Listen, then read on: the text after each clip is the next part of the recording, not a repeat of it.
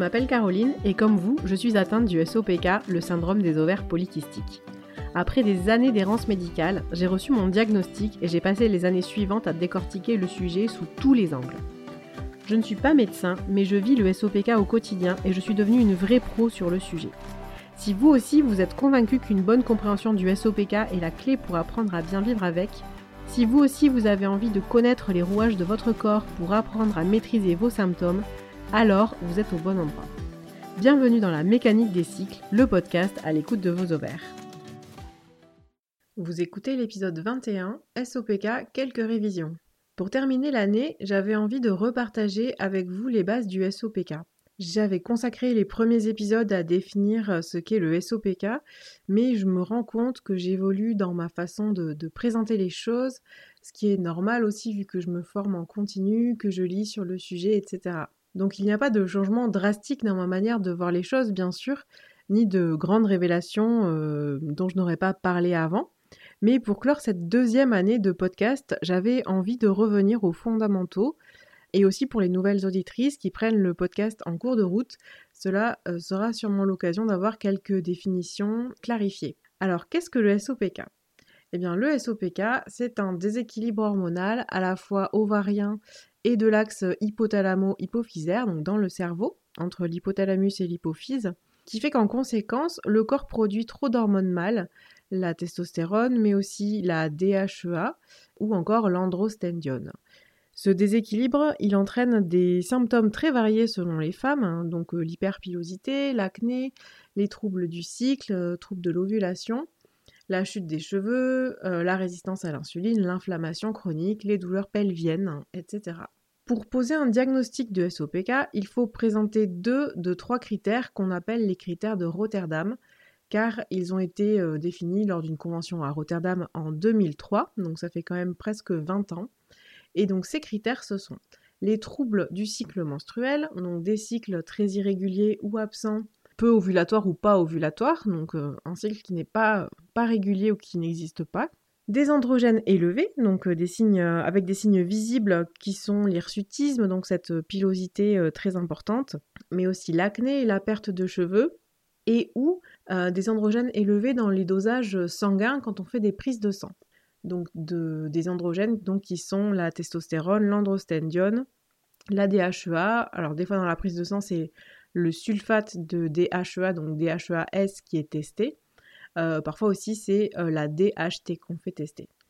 Euh, normalement, on dit que la clinique prime sur la paraclinique, donc c'est-à-dire que les symptômes visibles suffisent à poser un diagnostic d'androgène élevé. Donc si vous avez des symptômes visibles d'hyperandrogénie, euh, ou en tout cas suffirait dans certains cas, même sans faire le dosage. Après, le dosage euh, sanguin, c'est quand même toujours euh, intéressant pour un bilan plus en profondeur, pour investiguer un petit peu plus.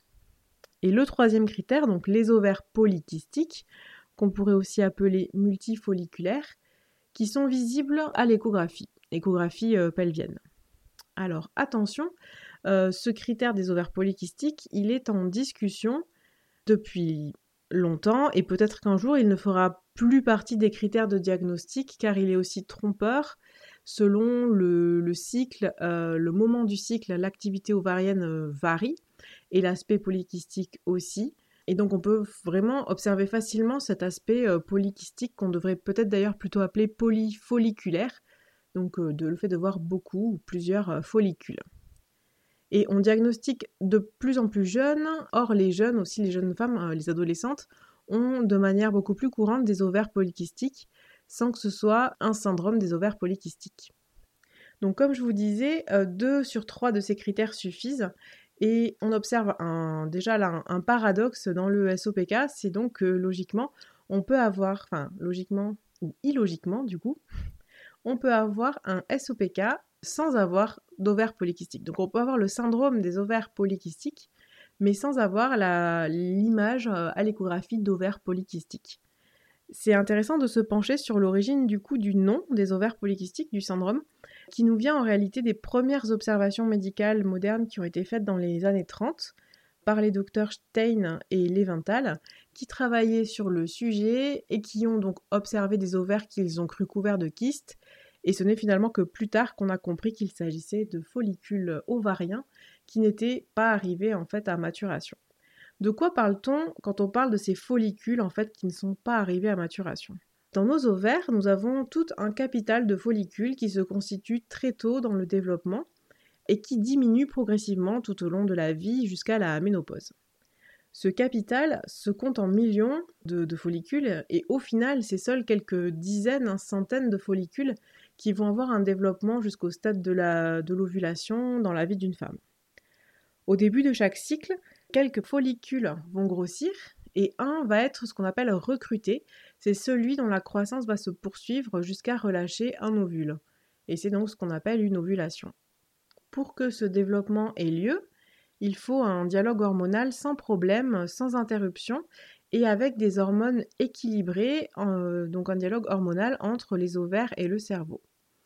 Avec le SOPK, cette communication entre le cerveau et les ovaires, elle est perturbée à cause des androgènes élevés qui gênent la production d'oestrogènes et de progestérone dans les ovaires, et aussi à cause de l'hormone LH qui est parfois présente en quantité trop importante euh, donc je vous rappelle que dans un bilan à J2, donc J2 du cycle, le ratio entre l'hormone LH et l'hormone FSH, donc les deux hormones qui sont produites dans le cerveau, doit être équilibré. Or, souvent, même en début de cycle, on voit cette LH qui est déjà deux ou trois fois plus haute que la FSH.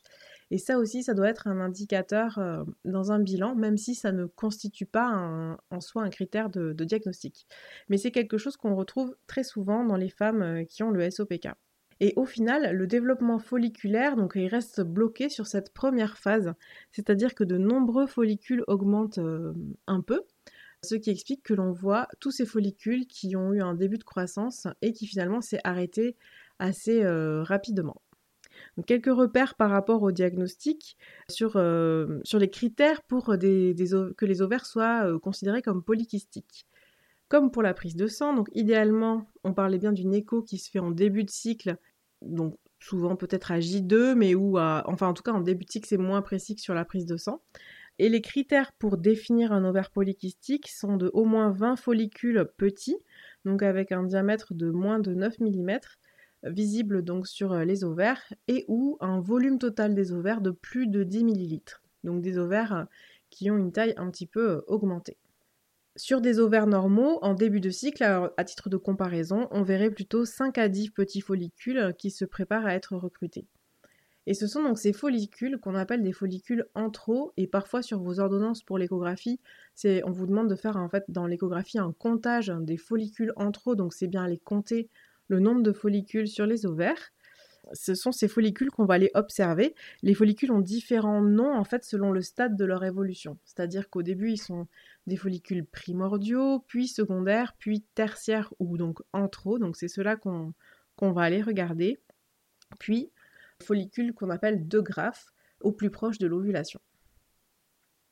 Et donc c'est bien avec le SOPK ces follicules qui restent souvent coincés au stade de follicules antro qu'on va aller euh, observer. Par contre, cette observation seule, elle ne suffit pas à faire un diagnostic et il faudrait aussi qu'il y ait euh, donc euh, les androgènes élevés et ou un trouble de l'ovulation. Donc je reviens sur mes, critères de Rotterdam. Voilà ce qu'on peut dire sur le volet euh, des ovaires polykystiques. Mais donc attention, leur seule présence ne suffit pas pour le diagnostic. Donc si un jour, par hasard, on réalise une échographie, ce qui arrive quand même de temps en temps à des femmes, et qu'au passage l'échographiste euh, glisse comme ça qu'il y a des ovaires polykystiques, en soi, ça ne veut rien dire. Ce n'est pas le syndrome des ovaires polykystiques. Et à contrario aussi, donc vous pouvez avoir un SOPK, donc un syndrome des ovaires polykystiques, sans qu'on voit des ovaires polykystiques à l'échographie. Donc c'est pas très simple et c'est pour ça que je pense que ça mérite d'être euh, clarifié. Il faut aussi savoir que le SOPK de manière plus générale affecte une femme sur 10, voire une femme sur 7 selon qu'on parle de la France ou d'un périmètre plus large, notamment au niveau mondial, et même peut-être une femme sur 5 selon euh, certaines estimations, donc une prévalence qui est vraiment importante.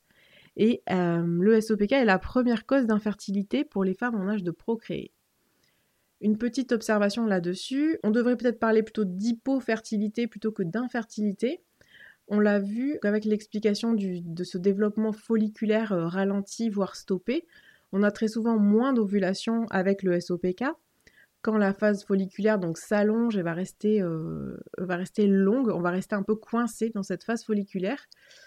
Donc on a souvent moins d'ovulation ou pas d'ovulation du tout pour le coup. Et parfois on va aussi un peu naviguer entre les deux. C'est-à-dire qu'il y a des périodes où on va ovuler, des périodes où on ovule moins. Euh, donc de fait, on a moins de chances de concevoir sur une année qu'une femme qui a 12 cycles ovulatoires et réguliers par an, hein, ça c'est logique, mais ça ne veut pas dire que c'est impossible, même sans l'aide médicale, et euh, heureusement. Donc ces trois critères de Rotterdam posent le diagnostic, mais le SOPK, au-delà des trois critères de diagnostic, c'est une certaine complexité avec beaucoup de dimensions qui s'ajoutent à ce diagnostic de base. Notamment, le SOPK peut provoquer des troubles métaboliques, notamment une production d'insuline augmentée. Chez environ deux tiers des cas de SOPK, c'est un sujet sur lequel les données sont encore assez floues, et celle-ci entraîne sur le long terme une élévation de la glycémie et peut conduire à un diabète de type 2. L'excès d'insuline entraîne aussi une élévation du taux de testostérone, qui lui-même va à son tour élever l'insuline, donc dans un phénomène euh, auto-entretenu.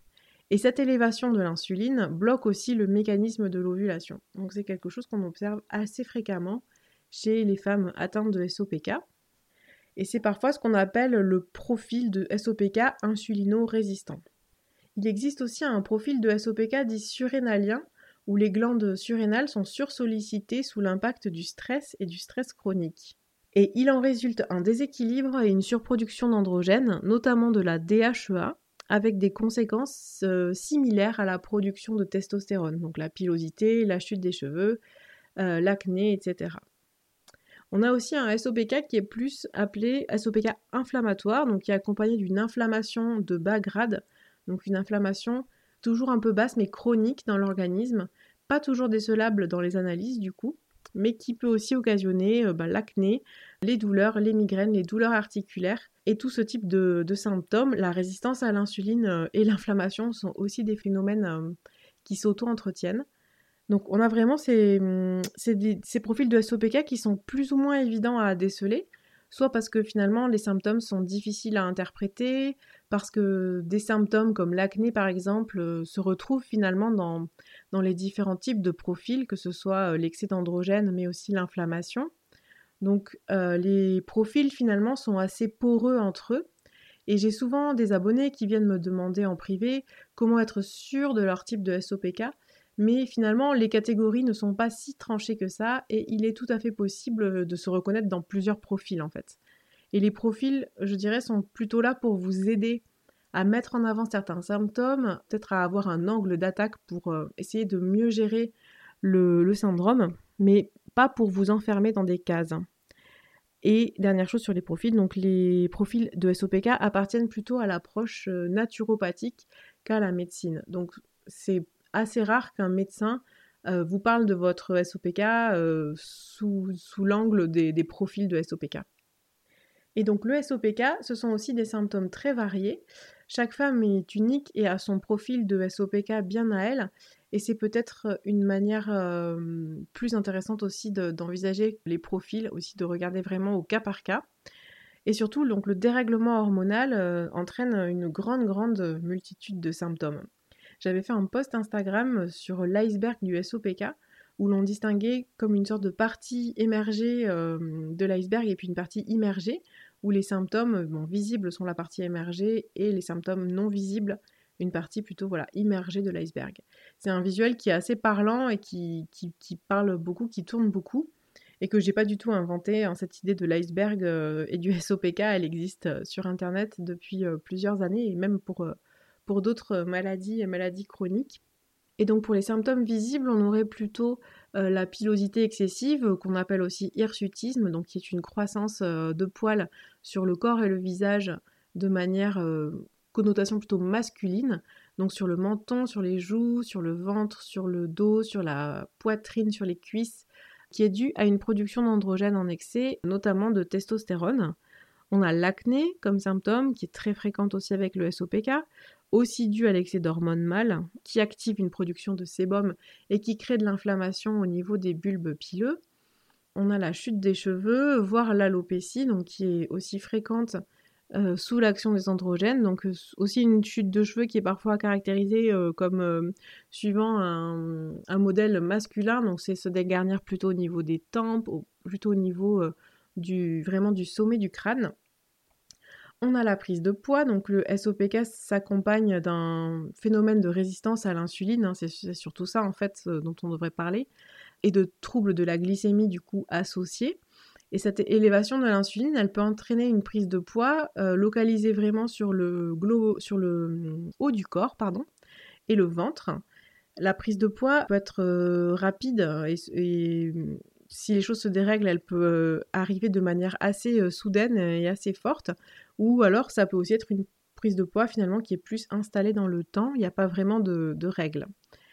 Et je parle toujours avec précaution de la prise de poids euh, comme euh, symptôme parce que elle est souvent pointée du doigt, il y a beaucoup voilà, de mythes après autour de, du poids et de la perte de poids. J'ai fait les, les deux derniers épisodes sur la, notamment la grossophobie, la grossophobie médicale. Donc il y a vraiment toujours deux choses à mettre en parallèle, c'est-à-dire qu'il est toujours, il y a une certaine normalité aussi à grossir et maigrir selon les moments de la vie. Donc gardez en tête que votre poids à vous, votre poids de santé, c'est pas forcément le poids que vous souhaitez. Ça c'est aussi un autre problème qu'on retrouve beaucoup. Un poids pour entrer dans tel ou tel vêtement, pour tel ou tel événement, pour euh, le bikini euh, de l'été, etc. Euh, et le poids qui est intéressant, c'est surtout celui avec lequel votre corps fonctionne bien. Et donc ça peut être un poids plus élevé que celui que vous auriez souhaité, mais ça ne veut pas dire que c'est pas un bon poids et quand bien même c'est un poids qui serait considéré hors de l'IMC ou de, de repères, euh, voilà, comme ça. Et donc pour le côté euh, caché, le côté euh, immergé de l'iceberg, on va retrouver donc les troubles de l'ovulation, toujours avec la production d'androgènes en excès qui empêche le processus d'ovulation de se dérouler normalement. Ces follicules, donc, ils vont se retrouver bloqués sur les ovaires à un stade de développement qui est inachevé. Euh, les fringales et les envies de manger du sucré, souvent à cause des pics de glycémie et de la résistance à l'insuline. Tout ce qui va être du, ressort de l'angoisse, du stress chronique. Et il a aussi été prouvé que les femmes atteintes de SOPK ont une tendance à, à être stressées et à une moins bonne résistance aussi au stress. Et là, on pourra aussi regarder du côté des indicateurs comme la DHEA ou DHEAS et du cortisol, qui sont des bons indicateurs. On a la fatigue chronique qui est très fréquente avec le SOPK, due à l'inflammation, euh, aux fortes variations de glycémie. Voilà, ça peut être euh, le déséquilibre hormonal, œstrogène, progestérone aussi peut, peut entrer en jeu. Les changements d'humeur, les douleurs articulaires sont aussi plus alors sur le côté inflammatoire, mais assez fréquentes avec le SOPK. Les douleurs pelviennes, parce que avec le SOPK, bah, les ovaires travaillent beaucoup, donc ça peut provoquer des douleurs dans toute la première phase du cycle, voire sur tout le cycle. Euh, simplement aussi quand le volume des ovaires est important, ça peut provoquer des tensions. Donc euh, c'est quelque chose de très courant. Les troubles du sommeil sont courants aussi. Je pense qu'il y a une prédisposition même à l'apnée du sommeil euh, pour les femmes qui ont le SOPK. Après, les troubles du sommeil, c'est causé aussi par le stress, le déséquilibre hormonal. Hein. On retombe toujours un peu sur, sur les mêmes choses. Euh, pour le sommeil, on pourrait regarder aussi du côté de la mélatonine. Et les migraines peuvent aussi être associées aux troubles hormonaux et au déséquilibre œstrogène-progestérone et on les retrouve assez souvent.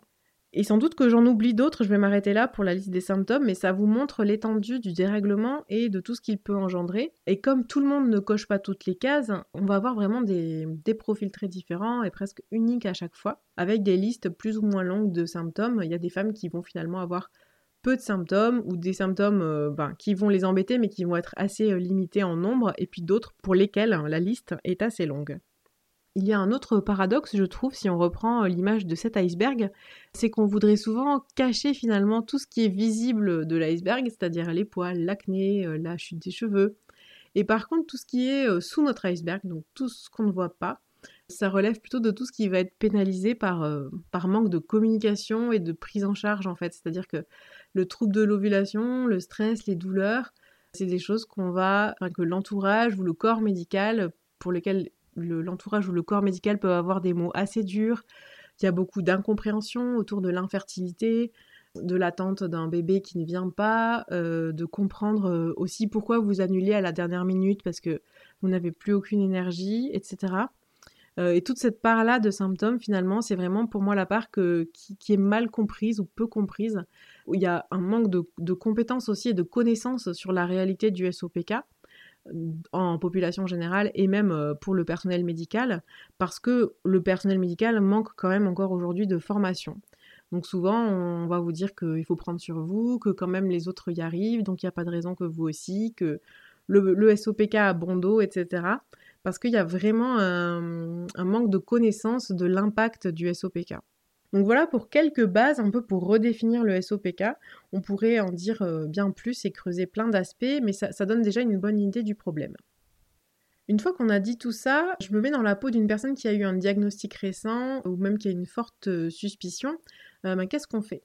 Vérifier déjà un truc très important qui n'est pas assez fait au-delà du diagnostic de base, vérifiez si vous avez une résistance à l'insuline, parce que ça va orienter vraiment euh, toute la suite de la manière d'aborder les choses. Et un simple dosage de glycémie, malheureusement, ça ne suffit pas. Et ça peut être compliqué si vous êtes jeune et ou si vous êtes mince, parce que souvent, on a tendance à penser que ça n'est qu'un problème qui concerne les personnes grosses. Or, euh, c'est faux. Et si vous avez des symptômes un peu de la résistance à l'insuline, mais, mais pas ou pas encore les marqueurs biologiques, finalement, c'est intéressant d'appliquer les mêmes mesures sur la gestion des glucides, la gestion de la glycémie, voilà, pour se sentir mieux. Donc des symptômes de type euh, fatigue, fringale, euh, gros coup de pompe après les repas, etc. Même si les analyses euh, sont normales, doivent quand même vous faire vous interroger. La deuxième chose qui me paraît vraiment importante, c'est de faire le point sur le cycle.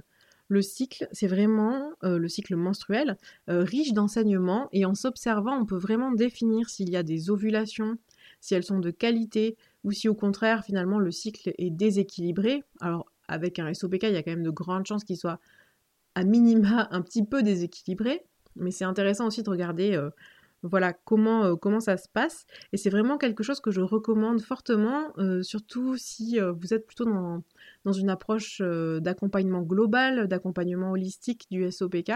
Et c'est un des piliers d'ailleurs de mon accompagnement si vous souhaitez creuser cela avec moi. Après l'observation du cycle, vous pouvez l'apprendre avec les conseillères en symptothermie aussi, notamment s'il y a une volonté de s'en servir pour de la contraception. Et bien sûr, on peut toujours aussi euh, apprendre à s'observer en autodidacte, hein, ça c'est pas moi qui vais vous dire le contraire. Je vous donne trois livres qui sont hyper intéressants sur le sujet. Vous pouvez regarder du côté du cycle féminin et contraception naturelle d'Audrey Guillemot. Euh, vous avez le manuel pour une fertilité émancipée de Lorraine Saint-Disic. Et vous avez aussi euh, Cycle féminin au naturel de Marion Vallée et Sophie Sab Tsobiladze, qui sont vraiment trois bouquins hyper intéressants. Et vraiment, j'insiste, mais le cycle, c'est la base. Pour savoir comment axer les mesures, prioriser euh, l'alimentation, telle ou telle chose, pour le, par rapport au mouvement, pour le choix de la micronutrition ou de plantes pour soutenir euh, justement le, cycle et l'équilibre hormonal, c'est essentiel. Donc c'est bien d'avoir quelques idées euh, voilà, pour, pour s'observer. Et l'écueil principal étant que ben, ça, ça n'est pas possible sous contraception hormonale, bien sûr, puisque du coup, il n'y a pas d'activité hormonale. Et bien sûr, euh, la chose à faire en troisième et dernière, euh, dernière suggestion, c'est de faire un peu le bilan sur l'alimentation. Avant de se demander qu'est-ce qu'on va prendre comme complément, comme plante, euh, etc. L'autre base, c'est vraiment l'alimentation. Je vous donne trois grandes clés. réduire le sucré, notamment les sucres rapides, et tout ce qui est produit transformé. Manger suffisamment de bons gras, manger suffisamment de protéines et de fibres, et souvent, la clé de ce mieux-être avec le SOPK, elle passe vraiment par l'alimentation. Alors j'avais fait deux épisodes vraiment dédiés à ça déjà, qui sont l'épisode 10 et l'épisode 12, sur, euh, un sur l'arrêt du sucre et un sur euh, que manger euh, avec le SOPK. Et en cette fin d'année, comme c'est un peu le bilan pour moi aussi, hein, quand je vois par exemple que cet épisode, voilà, il s'appelle l'arrêt du sucre, je me dis que cette formulation, elle est un peu rude dans le sens où euh, il est quand même difficile d'arrêter pour toujours ou totalement quelque chose, un peu comme on pourrait parler pour euh, la cigarette par exemple. Pour le sucre, c'est quand même beaucoup plus compliqué. Et l'idée derrière, c'est bien, en fait, j'aurais peut-être dû l'appeler faire attention aux glucides ou modérer ces glucides ou modérer l'apport de sucre parce que effectivement, le sucre, euh, manger des sucreries, manger du chocolat, c'est impossible et voire c'est contre-productif de tomber dans la restriction trop trop strict, trop dur. Ça peut aussi mener voilà, à des, impulsions de, prise alimentaire parce que vous allez être frustré. Donc quand je parle de l'arrêt du sucre, en fait, c'est plutôt la réduction du, sucre et des, enfin, surtout du sucre transformé. Voilà, les, on les connaît, hein, les produits qui posent le plus problème, c'est tout ce qui est qui doit rester un peu du domaine de l'exceptionnel et du plaisir, donc les boissons type coca, iced tea, les jus de fruits, les bonbons, le chocolat, sauf s'il est vraiment chocolat à 80 ou 85% de cacao, les gâteaux, enfin voilà, toute préparation qui est composée de, de toutes sortes de sucres. C'est vraiment des choses qui vont être les premières qui vont avoir un impact fort sur la glycémie, donc c'est pour ça que on, essaye de, regarder de ce côté-là. Par extension, hein, selon la sensibilité même aux glucides, pour des personnes, ça peut même aller jusqu'à les choses qui sont faites beaucoup à base de farine. Donc ça peut être même le pain, les pâtes qui vont avoir aussi des réponses glycémiques très fortes. Ça, c'est vraiment du cas par cas. Mais l'idée derrière, c'est bien de manger euh, des bons glucides et de faire attention et de les manger en proportion quand même assez, euh, assez réduite. On voit encore passer de temps en temps des recommandations alimentaires où il faudrait une demi-assiette de glucides. Pour le SOPK, ce qu'on recommande plutôt, c'est une demi-assiette en fait de fibres, donc plutôt une demi-assiette de, de légumes euh, que vous aurez cuits ou qui sont crus à, votre convenance, et plutôt un quart de cette assiette de, glucides serait un, équilibre un peu plus, euh, un peu plus cohérent avec le SOPK. Et c'est aussi euh, dans cette idée que j'avais creusé dans l'autre épisode sur l'alimentation, donc l'épisode 12, l'idée de se concentrer plutôt sur les ajouts, qu'est-ce que je vais mettre dans mon assiette, euh, plutôt que sur ce que j'enlève, pour pas voilà, être trop dans quelque chose qui ressemblerait à un régime ou à de la restriction, même si ben, de fait hein, le SOPK ça impose une certaine alimentation, enfin ça impose, on n'est jamais obligé, mais en tout cas ça peut être une manière de, de contrôler les symptômes. Et même quitte à ne pas trop enlever au début si c'est trop dur, mais commencer déjà par rajouter. Rajouter ces fibres, rajouter ce bon gras, rajouter les protéines aussi dont on manque beaucoup avant de commencer à dire euh, donc euh, maintenant euh, tel ou tel aliment pour moi c'est terminé et de peut-être se focaliser plus sur ce qu'il faut manger pour se faire du bien plutôt que sur ce qu'il faudrait enlever. Et eh bien voilà, c'était mon épisode un peu c'est quoi le SOPK 2.0, donc la nouvelle version de l'épisode. Et j'espère que ce petit condensé vous aura plu et vous aura permis de revoir quelques bases ou d'apprendre aussi un peu les bases si vous écoutez le podcast depuis plus récemment. C'est le tout dernier épisode de l'année. En 2023, le podcast va prendre de la vitesse et je vous retrouverai euh, non plus tous les mois, mais toutes les semaines, et en variant les formats. Donc il y aura du format court, plus punchy, euh, où je vous donnerai peut-être plus mon, avis sur des choses.